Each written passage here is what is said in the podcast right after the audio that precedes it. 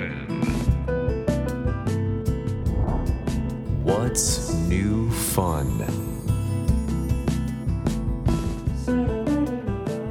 こんばんは。ライフレーベルドライブの代表林哲平です。さまざまな分野で活躍するゲストを招き人生のニューファンについて考え語る30分のプログラム。What's New Fun? 今夜のお客様はシンガーソングライターの中田裕二さんです。この後お越しいただきます。どうぞお楽しみに。What's new fun? This program is brought to you by Life Label and Delive.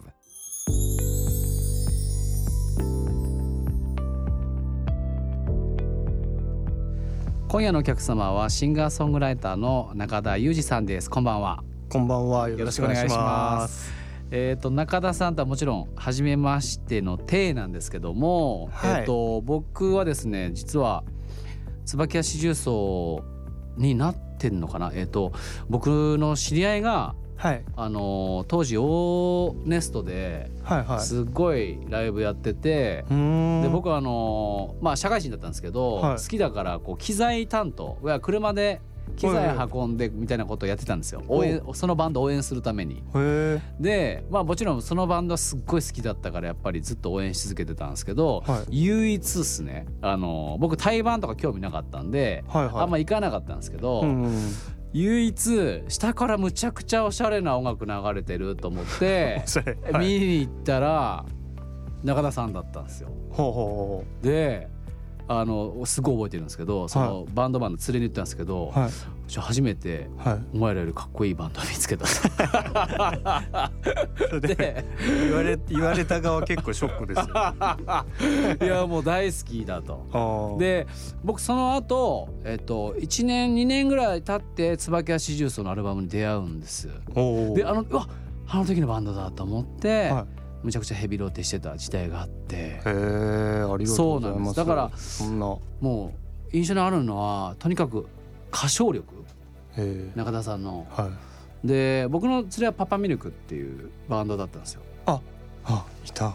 いました？いましたいまね。した？はい。めちゃくちゃ昔ですよ。あめちゃくちゃ昔です。はでパパミルクは僕も昔からの連れで、はい。あんまり音楽が身近にそんなない時代だったんですけど唯一やってた連れの音楽マンだったんで、うんうん。なんかこうまあ好きもあるんですけど応援したいという気持ちで応援してた時代に、はたまたまあの中田さんたち見てい。はい。うわむちゃくちゃかっこいいあこういう人たちかデビューしていくのはってちょっと思いながら。そうその記憶がすごい強くてだから今回ね中田さん来ていただくってなった時に、はい連れに久々に連絡してうーん。「中田さん来てくれるマジで?」みたいな。じゃあもう手紙そのはがき書くわみたいな話をそんなに？そうしてたんです。ルーツはそこなんですけど、はなんでちょっとあのこの番組にですね来ていただいたゲストの方と僕で仲良くなりたいというのが目標なので、い。はい。えー、とリスナーの方と一緒に中田さんを一応知らない体でどんどん聞いていきたいんですけど、うんうんはい。中田さんは熊本出身はい、熊本市です。17歳まで熊本で過ごして17歳ってあれですね中途半あれです中途半端なんですよね。そうですね。十七。17まではい十八の手前ぐらいではい仙台に引っ越しましたね。あなるほどじゃあ仙台で出会うんですか？仙台で椿屋四重奏結成。あそうなんだ、はい、しました。じゃあその熊本時代っていうのは基本的にソロ活動？をいろいろなんかバンドはいっぽいものはやってらっしゃったんやっては潰れ、やっては潰れやって感じ。アントレも長続きせず。なるほど、はい。まあその自分で曲を作り始めたのももう最初からですか？どちらか最初からですね。ギターを中一の時に買って、うんそれから曲作りも同時に始めました。うん、なるほど、はい。当時その参考にしてたような。当時はもう本当に、まあ、僕ずっと好きなのがチャゲアスカはい。さんと、はい。あの玉置浩二さん安全地帯が好きで、はい。えー中学校ぐらいの時はやっぱりミスター・チルドレンとか、はいはいはいはいはい。スピッツとか。そうですよね。世代が結構同じなのでそうですね。近いとこですよね。でザ・イエロー・モンキーとか、ん。そうですね。あとはそうブランキー・ジェット・シティとかああいう。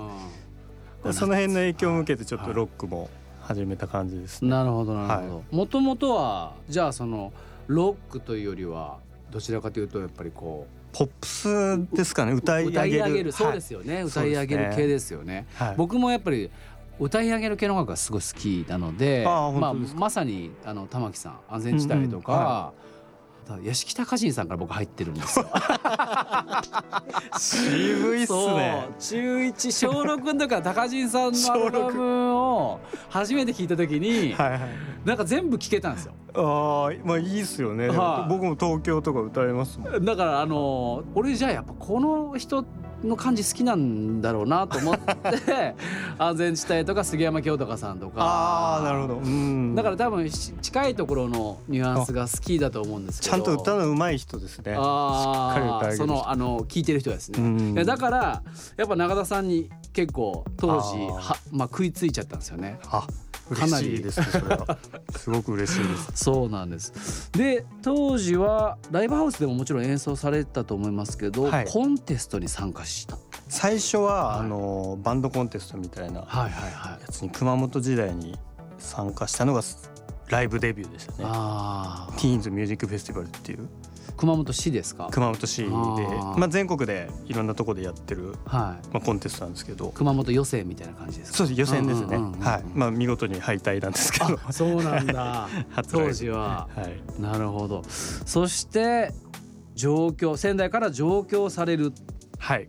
まあその椿屋四重奏に関しては多分上京前に結成されてたんですよね。上京前に結成してで1年ぐらい活動したんですけど、仙は台。ただなかなか手応えがあったんで、い。はお客さんもちょっとずつ増えていっていなるほど。あこれは東京でやれるんじゃないかなっていう。言ってやろうはい。となるほど。勘違いが。いやいやいやいや。じゃあじゃあ僕まさにその頃ですよね。多分。そうですね。それで、まあ、はい。東京で、えっ、と2年ぐらい全然 芽が出ず結構挫折だったんです。メンバーもはい。脱退したりして。あそれで、下北沢っていうところに。あはい。ガレージ。あそうガレージとかはい。屋根裏とか。ある屋根んですけはい。それにデモテープをこう決死の思いで持って行っはいはいてからですね、あそこからそうななんかいろいろ始まったっていう。なるほど。What's new fun? What's New Fun? 今夜のゲストはシンガーソングライターの中田裕二さんです。2011年に椿屋四重奏を解散そして直後からソロとして活動をスタートと。はい。2011年。あのーまあいろいろ聞いちゃうんですけど、はい。結構短いじゃないですか。ああなんかまあ10年10年ですね、うん当時多分なんていうんですかねあのタイプのはい。音楽ってそんなに多くなくて、うん。なんかニュータイプみたいな感じではい。騒がれたイメージがすごくしてたんですけど、え。まあそのこの4年間のなんかこう凝縮した思いとかってあったりしますか？メジャーになってからですか、はい。おーもうだいぶ昔なんで忘れちゃったんですけど。まあでも結構インディーズが長かったですよね僕らね。多分あ何年ぐらいやってたんだろうな。34年もうちょいやってたかな。あうんうん。アマチュア時代が2年ぐらいやって、はい。それから長い間インディーズやって、うんはでメジャーで4年ぐらいだったと思うんですけどね。で結構僕の中ではなんかロックバンドはもうななんだろうな。もう十分満喫したなって感いじではありました。たなるほどなるほど。はい。でなんかおっしゃってたように、はい。やっぱ歌物がやりたいし、はい。はい。まあやっぱりいろんなこうオケに合わせた歌がうんうん歌いたいなっていうのがあったんで、はい。まあそれもまあいろいろメンバーの脱退とかもいろいろあったんですけど、はいはいはいはい。まあ、いろんなタイミングがこう合わさってなるほ感じですかね。どまあソロになってからの音楽性はい、っていうのはまあそのだんだん自然にこうそうなってたというか今の、そうですね。はだからロックバンドでやれなかったはアプローチの音楽がとにかく最初のうちはやりたくて、まあ本当にいろんな弦が入ってたりとか、はいはいはいピアノがメインの曲だったりとか。そうですよね。絶対合ってますもんね。絶対。ですごいファンクなはい。あのアレンジだったりとか、はまあ結構ブラックミュージックが好きなんで、まあ、そっちにグッと寄ってみたりとか、うんうんうんまあ、いろんなとにかくロックバンド形態ではできないようなことを中心にちょっとやってましたね。まあそのボーカルはご自身のこうまあ体が資本だと思うんですけど、はい、まあその年齢も経験もたくさん重ねてきて、はい。当時とやっぱり変化っていうのはありますか？そうですね。もちろんもう若い時のようなね、はなんていうんですかね。あの キラキラしたエネルギーはもう全くないですけど。い、そんなことないですよ。そんなことないです。多分ねあのー最近の YouTube とか見させていただいても、はい。変わってないですよ。変わってないしまあもちろんあの艶はすごく感じますけど、はい。あまあ椿屋の頃から多はい。分中田裕二だと思うんですよ。どちらかというと。はい。やっぱりロックとまあご本人もねバンドのいや楽器の形態もロックっておっしゃるとロックなのかもしれないんですけど聴いてる側からすれば結構はい。歌を聴きに行ってる方が多かったと思うのうでん。そう考えたらまあすそのまあ演奏体がのフォーメーションが毎回変わるだけで結構あまり変わらないイメージはすごくああなるほど。あると思いますけどね。やっぱでも感じますか？その。すごい嬉しい。あまあでもね、はい。い、ろいろ感じますよ。声もやっぱ変わってきてるし結構ハスキーになってきてるっていうか。あー逆になんか良くなったこととかもありますか？ああそうですね。なんかもともとハスキーな声のボーカルの方が大好きなんですよね。男性も女性も、はい。だからまあそれはそこに近づいていってるなとは思うし、あとやっぱ力が抜けてきて、うん。こうなんかまあいろんな歌い方っていうんですかね、はい。それができるようになったっていうのはありますかね。あー。まあそのガーンっていうこう前にパツンって張り出すようなエネルギーはやっぱさすがにねそれは。ダメですもう40代に入ったんで。さすがにねまあなくなってはきてるんですけど。まあでもその分こはうなんですかねうん。味わいいうん。というか。まあいろいろ経験したものとかもやっぱにじみ出るだろうし、うんうんうん。ね。なんかもともとねこれを機会にあのぜひ中田さんの歌声をもし聞いていくことのない方がいらっしゃったらぜひ聞いてほしいんですけど、はい。なんでちょっとリスナーの皆さんに中田さんの曲を聴いていただきつつ今後の予定をちょっと紹介しますと、11月30日水曜日にリリースがあります。はい。ライブドキュメンタリー映像作品。これは一体どんな内容でしょう？これ今年ずーっと回ってたツアーがありまして、はい。変幻自在ツアーって言って、はい。